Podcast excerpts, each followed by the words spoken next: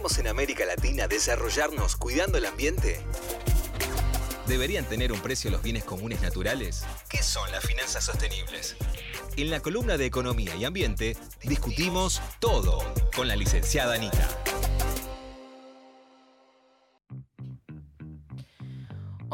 y 39 de la mañana seguimos en un nuevo programa de ¿Qué mundo nos dejaron? Y en esta ocasión, aprovechando toda, eh, todo este debate sobre la COP26, yo quiero plantear simplemente una, no sé, una disyuntiva, un pensamiento que estoy teniendo que realmente no tengo una opinión formada. Me interesa tener a mi compañera Merce Pombo, filósofa, del otro lado. No, pará, pará, pará, ya me diste el título. Eh, Gracias. Y está bien, amiga, porque así es un poco, es como adquirir las nociones básicas y salir a chamullar como todo en la vida. Pero mm, no, realmente yo quiero, quiero plantearte cuál es como mi. lo que me vengo preguntando y vos me das tu opinión. Mm. Viste que, y, vieron todos quienes están escuchando, obviamente, la retórica del movimiento juvenil para con los líderes mundiales en las conferencias, como en la COP26, pero en cada una de las instancias en donde Greta, por ejemplo, da un discurso, es esto de nos están decepcionando, actúen son unos hijos de Yuta que pudiendo modificar el curso de la humanidad están mirando para el otro lado. Eh, básicamente son evil, eh, evil, evil, o sea, malvados, ha dicho eh, Greta en, alguna, en algún discurso. Y me parece muy interesante, algo que una vez conversábamos con unos compañeros, digamos, dándole un poco una vuelta a esta cuestión de, bueno, hasta qué punto, digamos, es, posta que justo se juntaron un par de hijos de puta a ser presidentes y tenemos la mala suerte de estar toda la humanidad, digamos, con gente a la cabeza que no le importa nada? ¿O hay algo tal vez más sistémico, estructural, que hace muy dificultoso que las instituciones puedan dar respuesta al nivel de desafío al que nos tenemos que enfrentar? Y en ese sentido, a mí lo que me pasa es que, por un lado, digo, bueno, obviamente hay una cuestión estructural que no es tan sencilla. Por otro lado, digo, ¿Qué tenemos si no es la voluntad humana de generar una transformación? Como que más allá de todo lo estructural que sea el problema, y cuando digo estructural, digo que el funcionario de tercera línea dice yo no puedo hacer nada si no me autoriza mi jefe. Y el otro dice yo si no me autoriza mi jefe. Y todo llega hasta el presidente y el presidente dice, bueno, yo no puedo hacer mucho por esto, esto y esto. Y como que todo el mundo tiene una causa estructural por la cual no puede salirse del molde, no puede hacer cosas. Y pasa mucho que gente apasionada por el cambio climático, que lo ha estudiado toda la vida, que es gente que no podría importarle más, llega a un cargo público y te dice la verdad, es una frustración, no pude hacer nada de lo que quería hacer. Entonces yo digo, como movimiento, sobre todo en países eh, latinoamericanos, en donde tenemos tantos problemas, tantas restricciones, ¿no cabería empezar a hacernos un poco más de preguntas sobre esta, estos, em, como estos obstáculos estructurales y empezar a encontrarles la vuelta en lugar de decirle al de enfrente que es un irresponsable y es una mala persona por no estar actuando como nosotros creemos que hay que estar a la altura de actuar? Con esto no quiero decir que a nivel histórico no haya servido esa retórica. Efectivamente movilizó un montón de jóvenes, como vi un montón de gente que salió a las calles y eso está generando una transformación. Pero digo, no tenemos que hacer también ahí como una cosa de, che, ¿seremos nosotros gente buena? Porque para el caso, háganos presidentes a, los jóvenes por el clima, a los Fridays for Future y se resuelve la crisis climática. ¿Qué pensás vos de esto, Mercy? ¿Hasta dónde llega la propuesta? Pero hasta dónde, mi pregunta es, depende todo de la ética del ser humano y al fin y al cabo tenemos como en nuestro poder la voluntad de la transformación absoluta o hay cosas que nos superan o está en el medio. No, yo creo que tiene que ver también, eh, por supuesto, tampoco tengo una respuesta porque me parece un, un tema muy complejo, pero para mí tiene que ver también con esta cuestión de que el capitalismo, si lo queremos llamar así, o el modelo que estamos inmersos no solamente desde lo económico, sino también desde lo social, es un modelo que es eh, espontáneo, que no está diseñado por unas cinco cabezas que planifican con muchísima maldad todo lo que está pasando y decidieron que se termine el mundo. Eh, y eso lo hace más complejo, porque es un sistema muy intrincado. Bueno, este, este tema creo que también discutimos otros programas, una característica que tiene, bueno, eh, el modelo capitalista actual es que absorbe lo distinto y lo vuelve parte de este mismo sistema, bueno, como esta cosa de, eh, de esta serie que también discutimos, película, perdón, eh, Social Dilemma, el dilema de las redes sociales, en la que se critica cómo las redes sociales profundizan todo lo que es negativo en nuestra sociedad y eso lo vemos en Netflix, en una plataforma, o podemos ver la película, el documental más revolucionario que existe desde la comodidad de nuestros hogares, eh, en, bueno, justamente Netflix, que es una plataforma que quizás reproduce esos mismos mecanismos. Yo ahí creo que, que estamos en un problema porque justamente es algo que se retroalimenta. Sin embargo, y acá creo que no estamos de todo acuerdo con mi gran compañera Anita, eh, yo creo que sí existe, a ver, por ejemplo, lo discutíamos con, con el tema de qué rol tienen que tener eh, las empresas, qué rol tiene que tener el sector privado en esta discusión.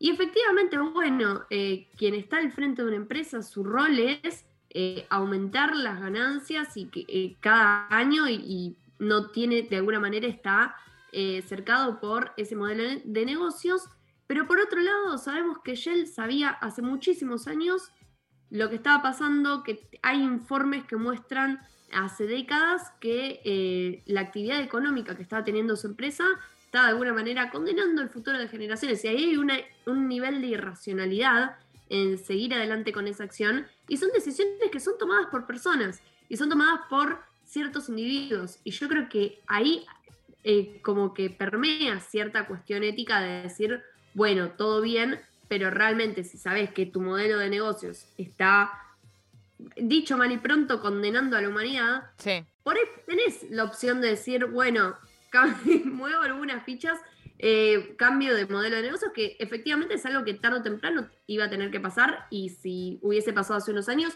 no estaríamos en la situación en la que estamos. Y yo creo que es, bueno, es medio un balazo a esta cuestión de existe cierta, no sé si lo llamaría maldad, pero, pero para mí, no sé si estamos muy inmersos en esa narrativa, pero para mí existe esta cierta cuestión de codicia decisiones a costa del el bienestar de la mayoría. Claro, lo que yo me pregunto es lo siguiente, porque efectivamente, a ver, no, bueno, e, es, como por ahí muy lejano, ¿no? Pero obviamente habita de alguna manera el bien y el mal en cada una de las personas. Cada una de las personas tiene momentos en los cuales tiene que tomar decisiones y a partir de lo que hace, de alguna manera se va delimitando eso, cuál es su parámetro ético. Hay eh, decisiones buenas y malas para tomar, independientemente de una cuestión de los incentivos de, ay, no, el sistema me, me llevó hasta acá, porque claramente no, esa no es la única variable. Ahora, lo que yo me pregunto es... Eh, como, como narrativa nuestra, ¿no? Si estamos diciendo y demonizando siempre al que no está en nuestra misma lucha, ¿no estamos de alguna manera volviendo tanto más difícil sumar a la gran mayoría de personas que se ve beneficiada por el hecho de que básicamente la Tierra siga funcionando? O sea, yo me pregunto, todas aquellas personas que sentimos que desde su lugar individual no están tomando las decisiones que deberían estar tomando para hacerle frente al cambio climático. Bueno, de alguna manera creo que tenemos que persuadirlas, incluso al CEO de una multinacional, porque ese CEO tiene una hija y seguramente su hija, como ha pasado con muchas anécdotas que cuentan, la hija le decía, che, pero papá, ¿qué estás haciendo si con esta explotación de petróleo vos estás condenando zaraza, zaraza por el resto de las generaciones? Entonces yo creo, digo, ¿cuál es la mejor manera de interpelar a esas pequeñas voluntades, esas pequeñas decisiones éticas que pueden ir torciendo el rumbo de, este atolladero? Porque en definitiva, si la COP26 es un fracaso,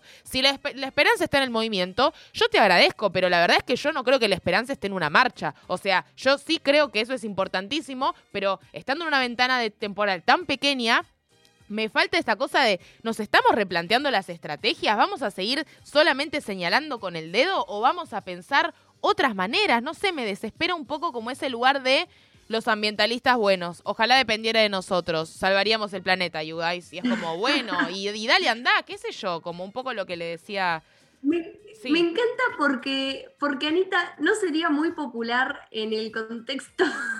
No, no, no.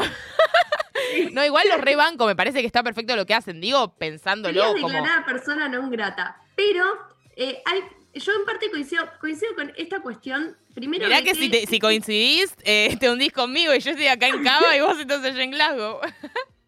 Sí, sí, totalmente. Bueno, me, haré cargo de mis palabras porque me importa transmitir esta opinión. Yo creo que es importante que exista porque también existe una narrativa de eh, bardear a la, la, existencia de la conferencia de las partes en sí Em, y bueno, justamente como es algo que está siendo en alguna medida un fracaso eh, y no está resultando como debería, bueno, decir que es un circo que no sirve para nada. Yo creo que es importante que exista esta instancia porque si no, esto se decidiría en un escritorio en los países que tienen un mayor peso geopolítico, que en alguna medida es lo que termina pasando, pero el hecho de que existe esta instancia en, la que se junten eh, se juntan primeros mandatarios, que está el sector privado y con todas las restricciones que hubo, también la sociedad civil garantiza un poquito más de transparencia, es en alguna medida un poco mejor que si no existiera, obviamente. Eh, tiene que existir una, instancia en la que se tomen estas decisiones, así que yo rescato, bueno, que la existencia en sí mismo de, la conferencia de las partes.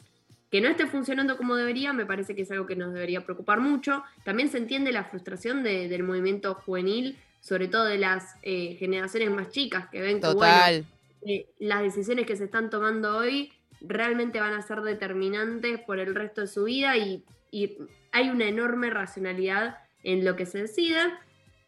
Pero, eh, pero bueno, sí, yo coincido en esta parte de que no, no, no veo cuál sería la otra forma de eh, dar una posible respuesta a esta situación. Pero bueno. Yo, ojo igual, ¿eh? O sea, ni ahí me lo planteo como para mí no es la línea la que tiene Greta. Me parece que todo sirve, todo suma, todo abreva. Y, y, y, también, digo, no es la misma la discusión que da gente de diferente edad. Solo me pregunto y, y pensaba como en esto de, ¿qué vamos a hacer? en este momento histórico con la responsabilidad que tenemos, buscando todas las estrategias posibles, como para no quedarnos en un lugar cómodo de, bueno, yo lo estoy denunciando, pero lo denunciás y ¿qué haces?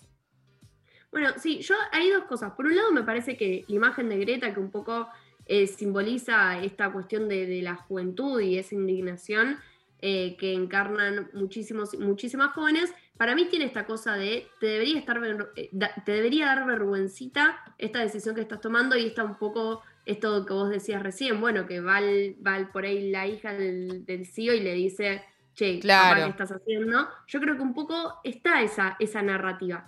Después hay algo que me parece interesante, em, ya para, para ir cerrando, que es esta cuestión de que yo creo que la maldad pasa por qué es lo que importa. Hablamos antes de este tema de que lo diferente que está pasando en este momento es que los fenómenos climáticos extremos están afectando a lo que llamamos el primer mundo. Vemos olas de calor en Canadá, en Estados Unidos, inundaciones eh, en Europa. Y creo que esa característica lo que hace es eh, aumentar la preocupación en eso que ya le preocupa a todo el mundo. Pero la verdad es que muchas de las cuestiones que se teme y sucedan con, eh, con, la profundización del cambio climático, crisis de refugiados, escasez de recursos, son cosas que ya están pasando eh, en, ciertos lugares del mundo. Eso ya está pasando, por ejemplo, en el continente africano.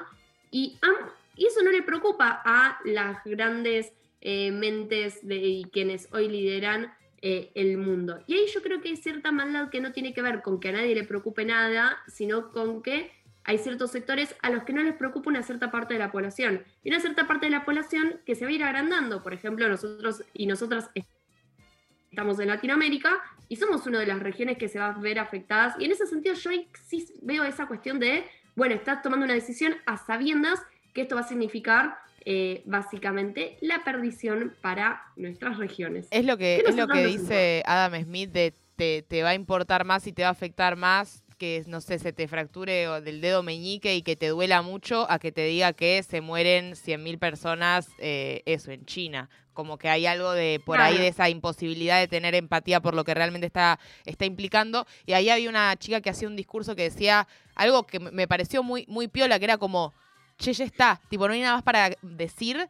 Decía, ella decía, open your hearts, tipo, abran sus corazones. Y lo decía de una manera tan como, yo sé que parece medio hipiada, pero realmente decía como, tienen que sentirla, guacho, o sea, tienen que como compenetrarse con el momento que está pasando, con toda la gente que le está pasando tan mal, y está ahí para que lo escuchen y para que le presten atención si tienen esa, eh, como esa sensibilidad de poder percibirlo. Pero bueno, Merce, me encantó este debate, me divierte mucho haberlo tenido con vos allá en Glasgow y además viviendo como todo ese calor de, esa retórica. Em, así los oyentes no lo van a ver, pero te muestro un poco la ventana. Bueno, Merce está mostrándome una ventana a un lugar que eso, parece como medio idílico, inglés, todo muy casitas iguales, eh, hermoso. Y nosotros estamos acá en Buenos Aires, que también es una ciudad preciosa con la gente más divertida del mundo. Eh, así que bueno, nos vamos a escuchar, ah, perdón, nos vamos a una tanda y ya volvemos para despedirnos y cerrar este bellísimo programa con tanta información. Economía y Ambiente por Ana Julia Neise. ¿En qué mundo nos dejaron?